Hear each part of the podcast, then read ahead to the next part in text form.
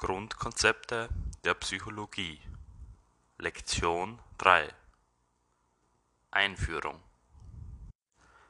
Die Problemgeschichte der Wissenschaftstheorie betrachtet verschiedene Konzepte und deren Entwicklungs- und Veränderungsprozesse über die Zeit. Es handelt sich dabei um ein inhaltsorientiertes Vorgehen, im Gegensatz zum personenbezogenen oder ideengeschichtlichen Ansatz. Die Geschichte der Psychologie wird überwiegend aus der Perspektive der Ideengeschichte behandelt, um die Entwicklung der Psychologie als eigenständige Wissenschaft zu erläutern. Einige Konzepte, die über die Zeit eine immer wiederkehrende Bedeutung einnehmen, sind allerdings sinnvoll aus der Perspektive der Problemgeschichte zu betrachten. In der Psychologie sind fünf relevante Probleme zu fokussieren, die mit den anderen Herangehensweisen der Wissenschaftsgeschichte kombiniert werden können. Die wichtigsten Probleme sind neben dem Begriff der Seele das Bewusstsein, Erleben und Verhalten, das Leib-Seele-Problem sowie die Anlage-Umwelt-Debatte. Bei der Betrachtung dieser wichtigen Grundkonzepte ist eine chronologische Vorgehensweise möglich. Berühmte Persönlichkeiten die mit den jeweiligen Ideen verbunden sind, gehören genauso zum Gesamtbild wie der gesellschaftliche und politische Hintergrund jener Zeit. Der Fortschritt der Problemgeschichte folgt dem linearen Fortschrittsmodell. Dem scheinbar Zusammenhanglosen wird eine Ordnung gegeben. Es entsteht ein Zusammenhang in Form einer Verbindung zwischen der Forschungsvergangenheit und der Forschungsgegenwart. Wichtige Entwicklungen und Ergebnisse werden aufgezeigt und auch Kennzeichen von Fehlentwicklungen. Das lineare Forschungsmodell leistet damit einen Beitrag zur beruflichen Identität. Das Modell lässt sich in Form des Konzeptes schöpferischer Persönlichkeiten oder des Zeitgeistes und Entfaltungskonzeptes darstellen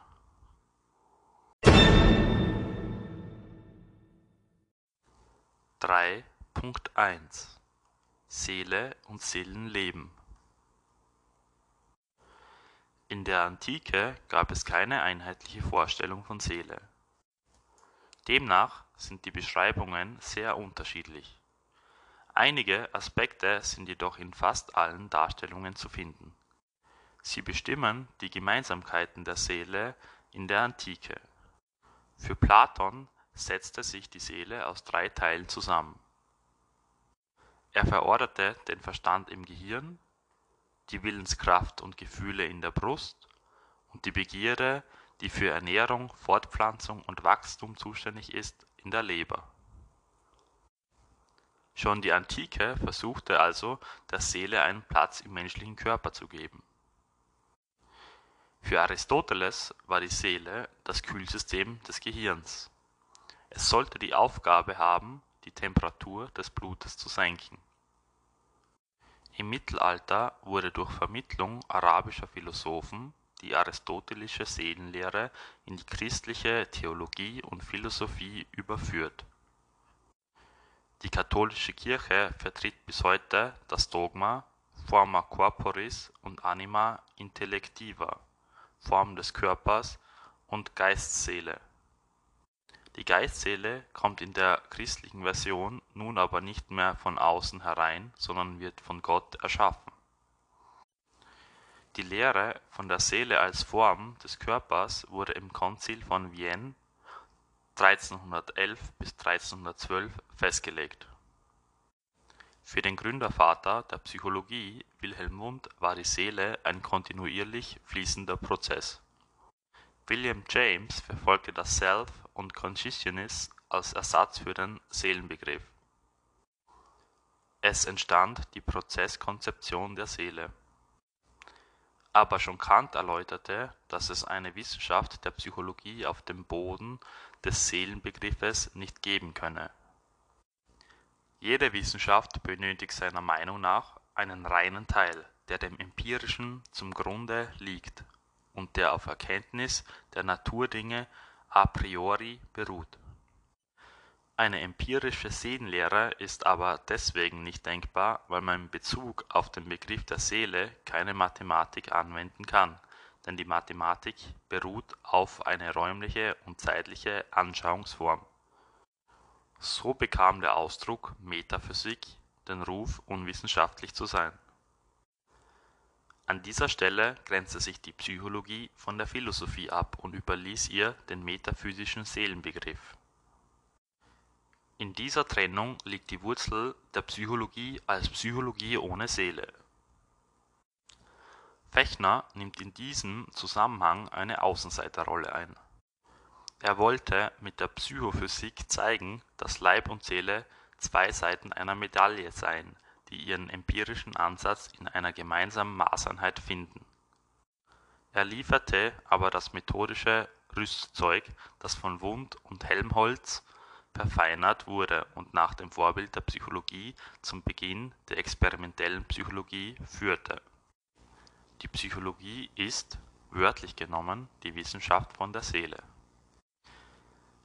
Dies impliziert, dass es sich hierbei um ihren Gegenstandsbereich handeln muss. Aber so wie sich Soziologen selten mit der Gesellschaft und Philosophen sich selten mit Weisheit beschäftigen, so thematisieren Psychologen selten die Seele. Diese Worte bezeichnen Kollektivbegriffe, die verschiedene Inhalte, Phänomene und Objekte zusammenfassen. Betrachtet man das wissenschaftliche Selbstverständnis der Psychologie in ihrem Publikationsverhalten fachpolitischen Diskussionen oder Kongressen, so kommt das Wort Seele darin heute nicht mehr vor. Hat man sich doch allgemein auf die kurze Arbeitsdefinition geeinigt, dass Psychologie die Wissenschaft vom Leben und Verhalten des Menschen seien. 3.2 Bewusstsein der Nachfolgebegriff der Seele wurde in Deutschland das Bewusstsein. Eine verbindliche Definition von Bewusstsein wie auch Aufmerksamkeit gibt es nicht. Das ist vielen psychologischen Begriffen gemeinsam, die nicht klar fassbar und/oder abgrenzbare Phänomene beschreiben und vielmehr als Hilfskonstruktionen oder Werkzeuge betrachtet werden, um bestimmte Probleme kommunikationsfähig zu machen. Bewusstsein ist mit Wahrheit gleichzusetzen. Daher ein Organismus hat dann ein Bewusstsein, wenn er sinnesphysiologische Reize wahrnehmen und unterscheiden kann. Auch der Begriff des Bewusstseins findet seinen Ursprung in der Philosophie. Seine Anfänge liegen bei René Descartes, der Denken und Bewusstsein gleichsetzte aus seiner zentralen Idee Ich denke, also bin ich (cogito ergo sum) geht hervor, dass die Wahrnehmung zweifelhaft ist. Das Zweifeln selbst kommt aber von einem Zweifelnden und damit sind das Gehirn, das Denken, das Bewusstsein und das Sein nachgewiesen. Während Descartes den Begriff conscienta mit Denken gleichsetzte, benutzte der deutsche Philosoph Christian Wolff dafür das Wort Bewusstsein. Die Nahtodforschung scheint zu belegen, dass es auch ein Bewusstsein nach dem Tod gibt. Damit wäre das Bewusstsein unabhängig von Materie und Geist. Leibniz beschrieb das Gehirn als riesige modellartige Nachbildung einer Maschine, in der man bei ihrer Besichtigung nichts als gewisse Stücke deren eines an das andere stößt, niemals aber etwas antreffen wird, woraus man eine Perception oder Empfindung erklären könnte. Die analytische Philosophie unterscheidet vier verschiedene Bewusstseinsarten. Das phänomenale Bewusstsein bezieht sich auf den Begriff Qualia und bezeichnet den subjektiven Erlebnisgehalt mentaler Zustände soweit die offizielle Definition. Anders ausgedrückt ist das phänomenale Bewusstsein eine Bezeichnung für die subjektive Empfindung der persönlichen und individuellen Wahrnehmung. Wenn ein Bewusstseinsinhalt verfügbar ist, um eine sprachliche Äußerung oder eine Handlung zu tätigen oder als Reserve im Gedächtnis vorhanden und abrufbar zu sein, wird der kognitive Inhalt dem Zugriffsbewusstsein zugeordnet. In diesen Bereich fällt auch das kognitive oder semantische Bewusstsein ohne das implizite Gedächtnis. Das Monitoring-Bewusstsein ist ein international gerichteter, bewusster Anteil in Bezug auf die Außenwelt wie zum Beispiel Wünsche, Absichten, eigene Ziele usw. und diese im Verlauf verfolgt und gegebenenfalls anpasst. Als letztes lässt sich noch das allgemein bekannte Selbstbewusstsein differenzieren. Aus philosophischer Sicht handelt es sich hierbei in Anlehnung an Kant um das Bewusstsein, sich selbst als denkendes Subjekt wahrzunehmen. Die Psychologie versteht darunter die Überzeugung von den Fähigkeiten und deren Wert der eigenen Person. Selbstbewusstsein wird oft mit sicherem äußerem und verbalem Auftreten verbunden.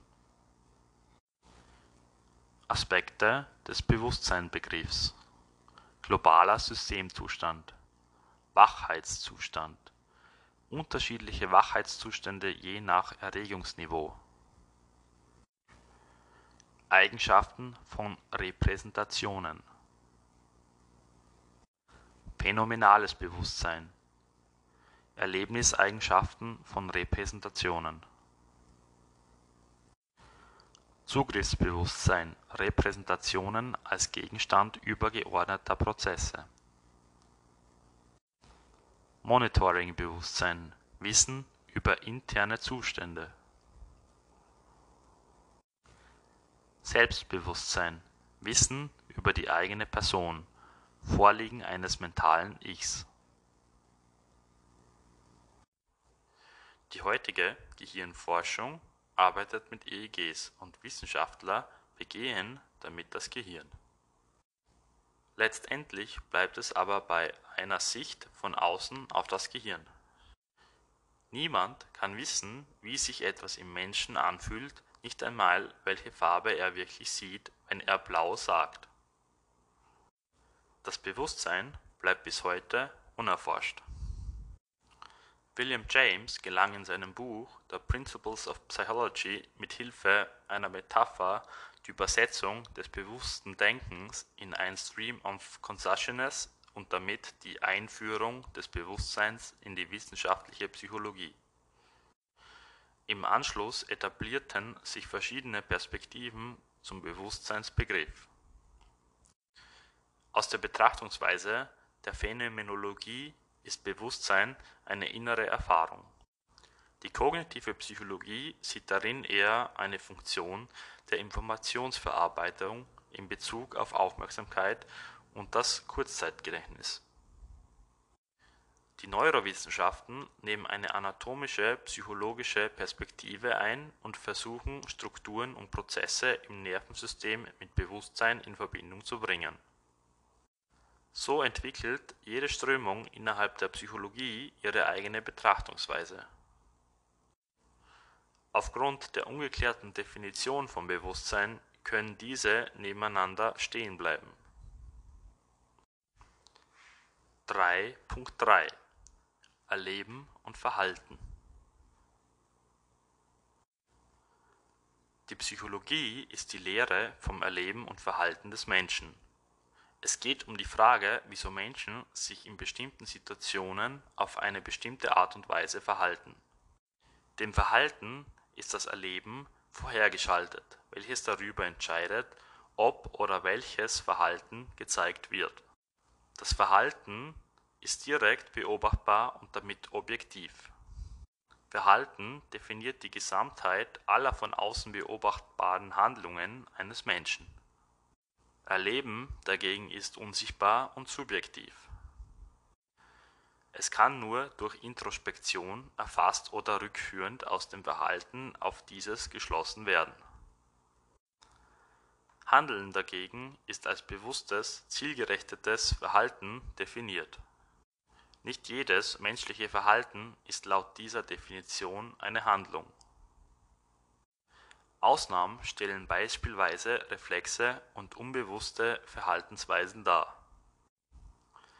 Erleben, Verhalten und Handeln stehen aber in direkter Interaktion.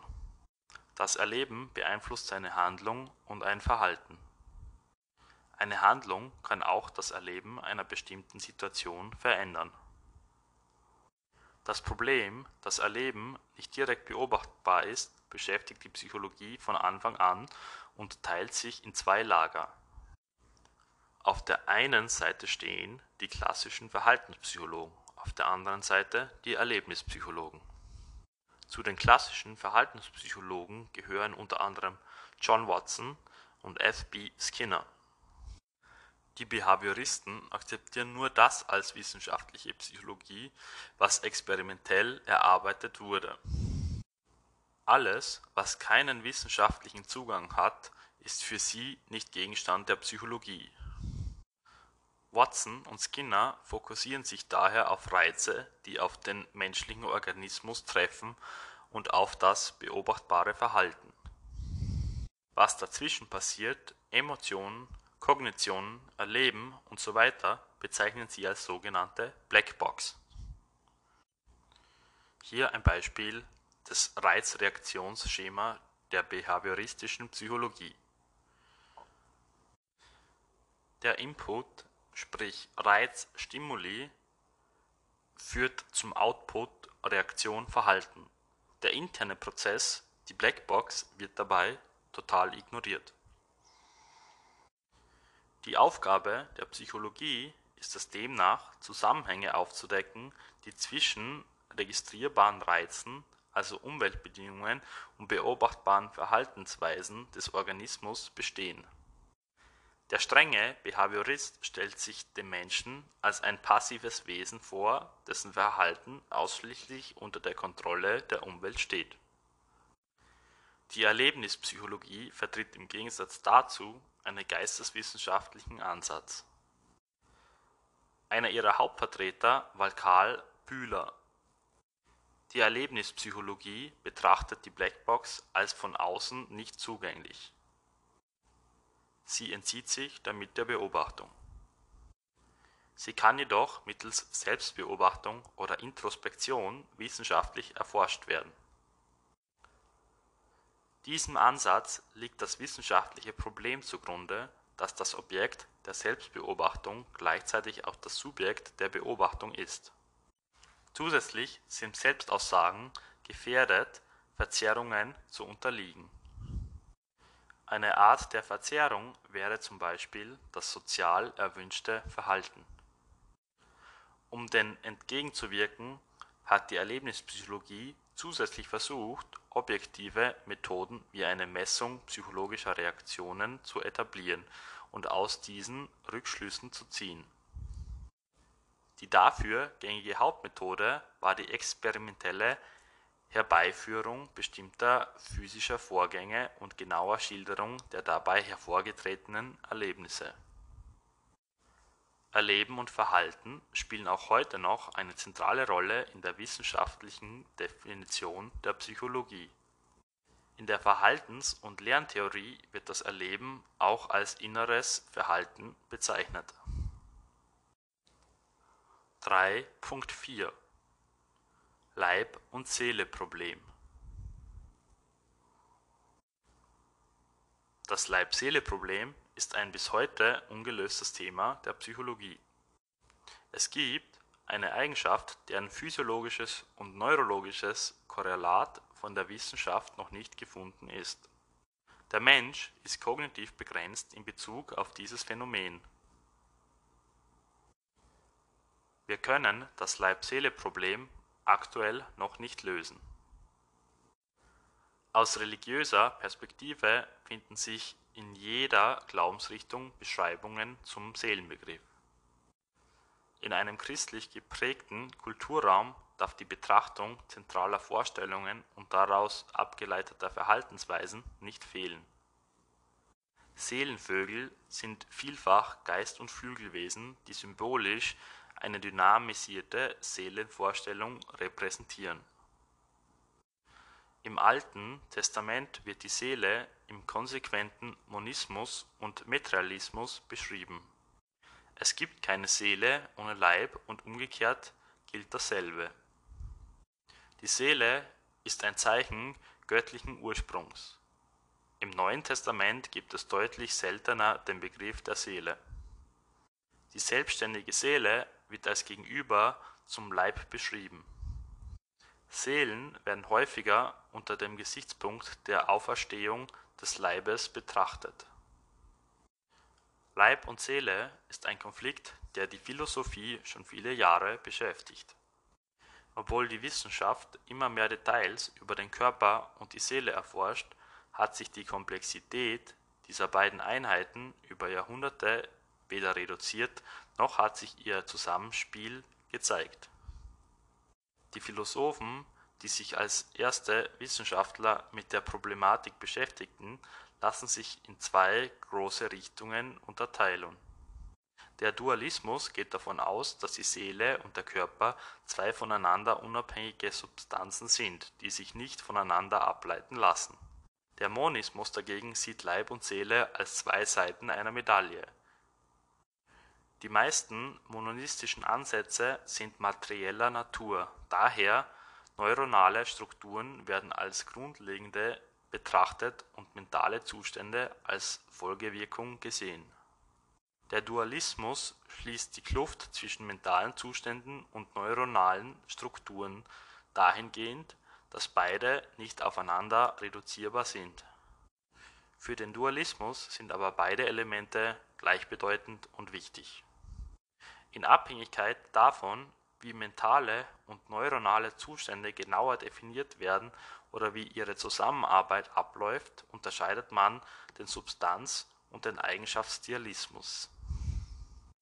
Der Substanzdualismus geht davon aus, dass es zwei Anteile im Gehirn geben muss, die für den Körper und für die Seele jeweils zuständig sind. In Abhängigkeit davon, ob es ein Zusammenspiel zwischen den beiden gibt oder nicht, unterscheidet man den interaktionistischen und nicht-interaktionistischen Subtyp des Substanzdualismus. Der Eigenschaftsdualismus dagegen vertritt die heute populäre Ansicht, dass mentale Zustände keine physikalischen Eigenschaften des Gehirns sind. Das Gehirn ist die einzige Substanz mit physikalischen und nicht-physikalischen Eigenschaften. Letztere sind die mentalen Zustände. Damit umgehen die Eigenschaftsdualisten das Problem, dass man subjektive Erlebnisse nicht auf physikalische Strukturen reduzieren kann.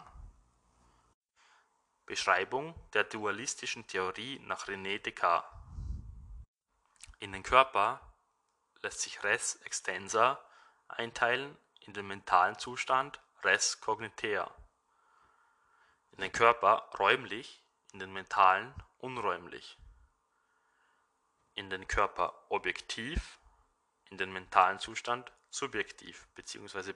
privat. In den Körper durch Sinne wahrnehmbar, in den mentalen Zustand durch Introspektion wahrnehmbar. Die moderne Neurologie mit ihren bildgebenden Verfahren ermöglicht einen Blick in das Gehirn zur Verortung des Bewusstseins und damit der Seele während bestimmter Tätigkeiten oder Bewusstseinszustände zum Beispiel schlafen, wach, narkotisiert, in Koma und so weiter. Daran beteiligt sich der Hirnstamm mit der retikulären Formatio, die NMDA-Rezeptoren und die 40 Hertz Oszillation im zerebralen Kortex.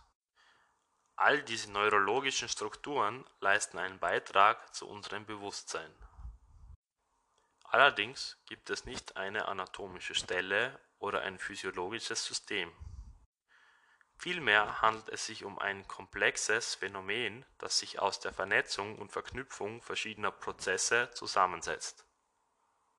Die Hirnforschung steckt weiterhin, wie anfangs erwähnt, in einem Dilemma. Mittlerweile ist auch zweifelsfrei bewiesen, dass kognitive Prozesse Denk oder Wahrnehmung mit zum Beispiel messbaren Veränderungen in bildgebenden Verfahren oder elektrischen Hirnströmen einhergehen Damit ist allerdings nur eine Korrelation, nicht aber eine Kausalität bewiesen. Die Architektur des Gehirns bestimmt seine kognitiven Leistungen und die kognitiven Leistungen verändern über Emotion und das limbische System die Architektur des Gehirns. Die Untrennbarkeit von Geist-Seele und Gehirn-Körper bleibt damit immer noch ein unüberwindbares Dilemma der Psychologie. 3.5 Anlage-Umwelt-Debatte Seit Beginn des ausgehenden 19. Jahrhunderts wird intensiv über die Kontroverse diskutiert, inwieweit die Biologie in Form der Genetik die Gesellschaft über die Umwelt beeinflusst oder umgekehrt. Die Beschäftigung mit der Anlage-Umwelt-Debatte ist aus der Sicht der Philosophie ungefähr so alt wie das Leib-Seele-Problem.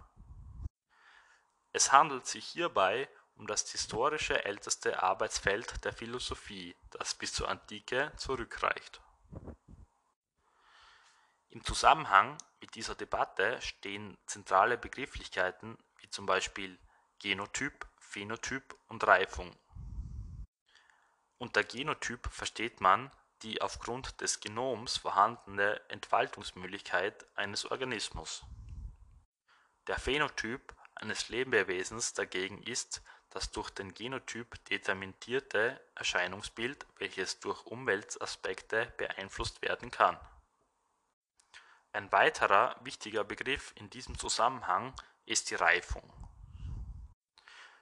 Der Ursprung dieses Phänomens ist in der Entwicklungspsychologie zu finden und bezeichnet sich darauf, dass der Mensch und andere Lebewesen als unreife Nesthocker zur Welt kommen Fähigkeiten wie zum Beispiel Sprechen, Laufen, Gehen usw. werden möglich, wenn das Gehirn an den entsprechenden Stellen gereift (nachgereift) ist. Der Prozess der Reifung ist von Lernprozessen insofern zu unterscheiden, als Reifung bzw. ausgereifte Hirnstrukturen Grundvoraussetzungen für entsprechende Lernprozesse sind.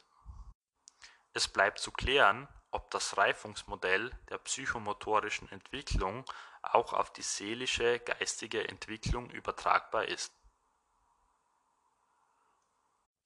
Der historische Ursprung der Anlagen-Umwelt-Debatte liegt in der Antike. Er wird in der Zeit um 500 v. Chr. verortet und beginnt mit der Domestizierung von Tieren die Menschen haben schon früh zumindest impliziert eine Vorstellung davon entwickelt, dass die Nachkommen zahmer Tiere wieder leichter zu handhaben sind als die zukünftige Generation wilder Tiere.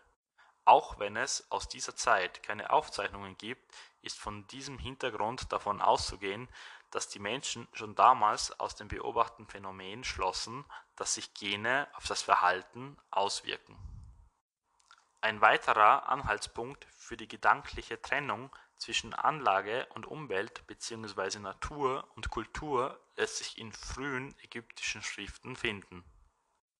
Auch Freeman führte die Anlage-Umwelt-Dichotomie auf die Antike zurück und benannte Protagoras als deren Begründer. John Locke nahm eine kritische Gegenposition ein und gilt daher als Begründer der Umwelttheorie das Kind kommt als Tabula rasa, sprich unbeschriebenes Blatt, auf die Welt und wird durch seine Umwelt geprägt. Dabei nimmt der Mensch nach Locke eine passive Rolle ein und wird zur beliebig formbaren Masse. Es folgte Immanuel Kant, der keiner eindeutigen Position zugeordnet werden kann. Er verwirft klar den genetischen Determinismus lässt aber gelten, dass menschlichen Verstand über bestimmte Erkenntnisstrukturen und Vorstellungen verfügen muss, damit erste Erfahrungen überhaupt möglich werden. Aufgrund dieser Ambivalenz ist Kant bis heute keiner Seite eindeutig zuzuordnen. Mit ihm begann die Phase der Konsolidierung der Extrempositionen. Sie ist auf fehlende experimentelle Befunde zurückzuführen Sie ist auf fehlende experimentelle Befunde zurückzuführen. Mitte des 18. Jahrhunderts rückten in diese Lücke quasi natürliche Experimente. Sie bezogen sich auf sogenannte Wolfskinder, die von Lien 1758 in seine Systema natura als Homo ferus aufnahm. Solche Isolationsfälle sind allerdings methodisch sehr fragwürdig, da es von der Zeit vor Entdeckung des Homo ferus keinerlei Aufzeichnungen oder Nachweise gibt und alle Aussagen dazu spekulativ bleiben.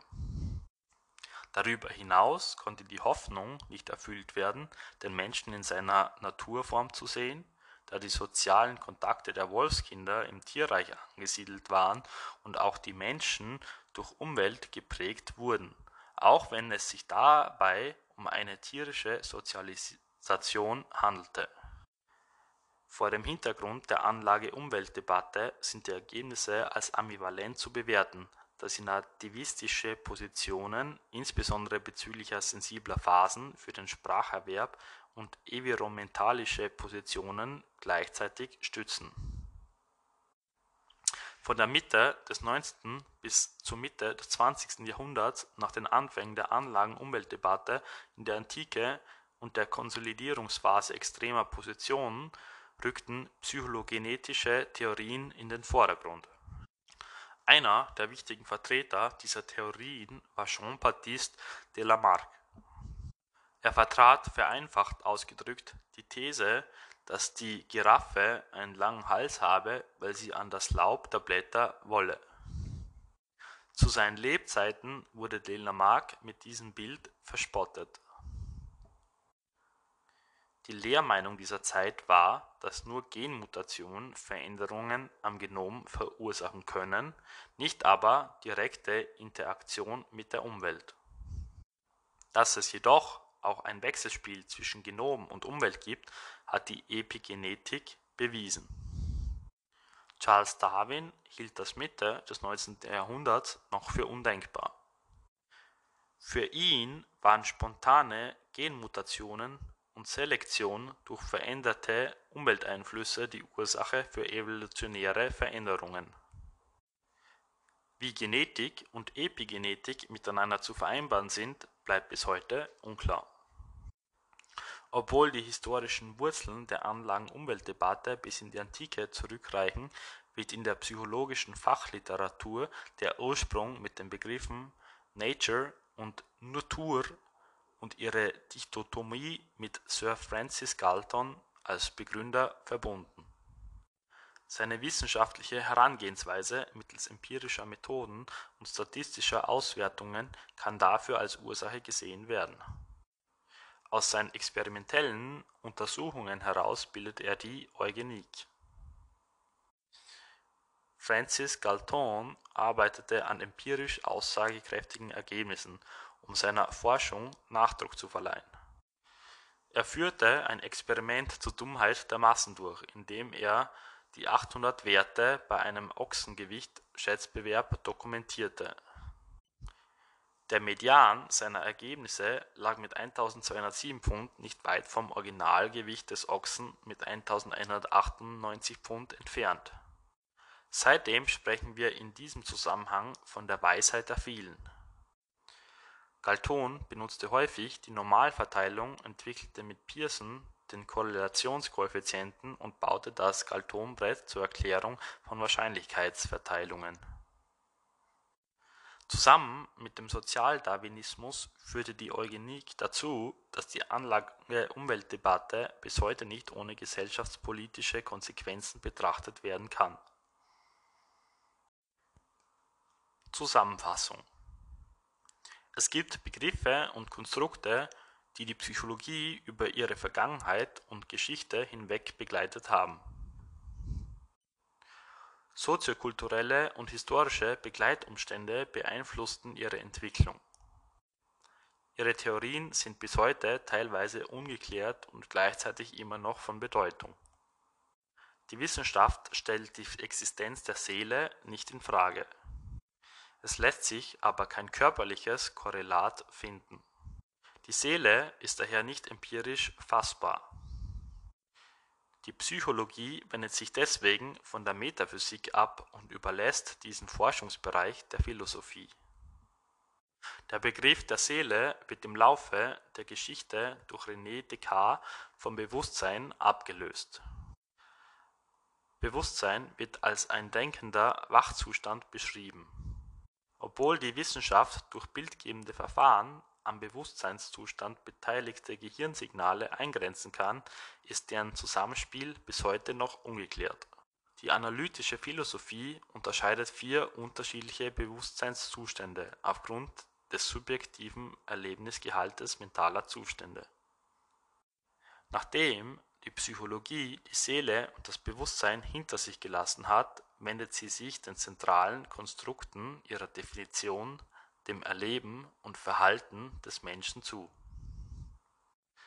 Es entwickeln sich die Behavioristen, die das Erleben als Inhalt einer Blackbox betrachten und den Menschen als ausschließlich konditioniertes Wesen zwischen Reiz und Reaktion sehen. Die Erlebnispsychologen sehen auch, dass die Blackbox von außen nicht zugänglich ist. Es ist jedoch für sie ein Zugang mittels Introspektion möglich obwohl die Wissenschaft immer mehr Erkenntnisse über den menschlichen Körper gewinnt, ist der Zusammenhang zwischen Leib und Seele bis heute nicht geklärt. Die Vertreter des Dualismus gehen davon aus, dass es sich um zwei unterschiedliche separate Subsysteme handle. Die Monisten vertreten die Ansicht, dass es sich um zwei Seiten einer Medaille handle.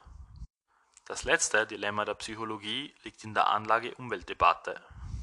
Es wird kontrovers darüber diskutiert, ob die Biologie in Form von Genetik das Individuum, die Gesellschaft und Umwelt beeinflusse oder umgekehrt. Selbst die Wolfskinder Mitte des 18. Jahrhunderts ermöglichten es nicht, Menschen ohne Einfluss der Sozialisation zu untersuchen. Es bleibt auch hier offen, wie Genetik und Epigenetik zusammenpassen diese fünf bedeutenden Konstrukte der Psychologie haben ihre Wurzeln in der Vergangenheit und ihre Ausläufe im Hier und Jetzt.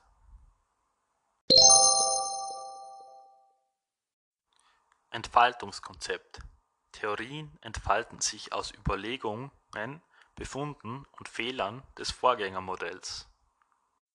Platon, griechischer Philosoph und Schüler von Sokrates gründete die erste große Philosophenschule, gilt als zweitgrößter Philosoph der Antike und als einer der größten Philosophen aller Zeiten.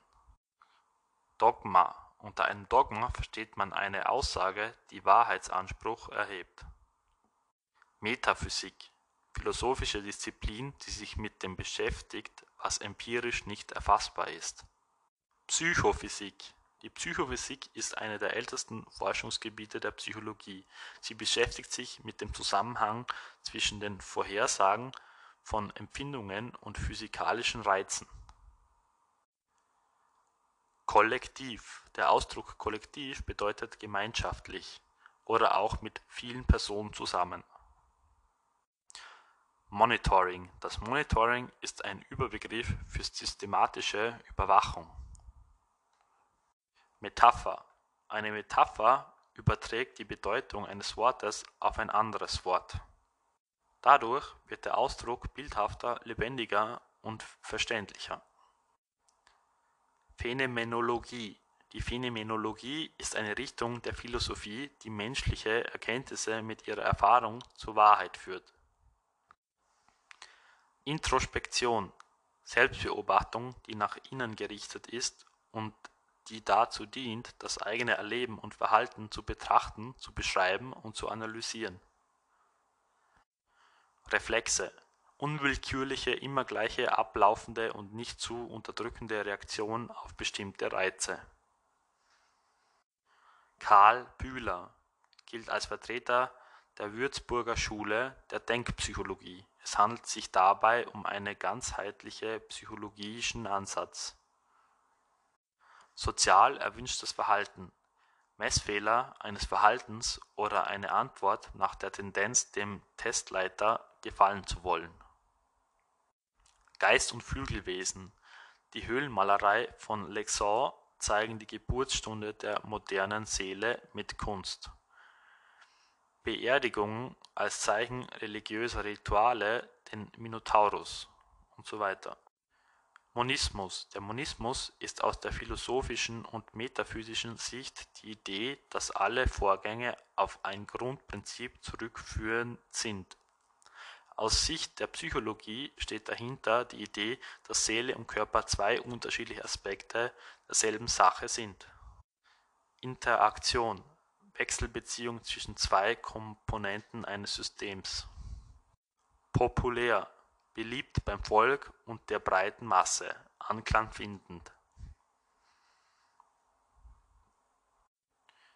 Neurologie Die Neurologie, die Wissenschaft vom Aufbau der Funktion des Nervensystems. Zerebraler Kortex Der zerebrale Kortex ist ein Teil der Großhirnrinde. Er ist das oberste Steuerungs- und Informationsverarbeitungszentrum des Körpers. Genom das Genom ist das Erbgut eines Lebewesens, das sich im Zellkern jeder Zelle befindet. Nesthocker unvollkommen und damit schutzlos geborenes Lebewesen, das besonders intensive Pflege und Betreuung bedarf. Wolfskinder Kinder, die in jungen Jahren isoliert von anderen Menschen aufwuchsen und daher ein anderes Sozialverhalten zeigen. Sozialisation allgemeiner Lernprozess des Individuums mit seiner Umgebung es werden den sozialen Normen, Verhaltensstandards um Rollen gelernt. Epigenetik Die Epigenetik ist ein Teilgebiet der Psychologie, das sich mit der Frage beschäftigt, welche Faktoren die Gene in einer Zelle beeinflussen. Eugenik Der Ausdruck Eugenik heißt auf Deutsch Erbgesundheitslehre. Es werden den Erkenntnissen aus der Human Genetik so auf den Genpool einer Rasse angewendet, dass sich positive Eigenschaften vermehren und negative Eigenschaften verringern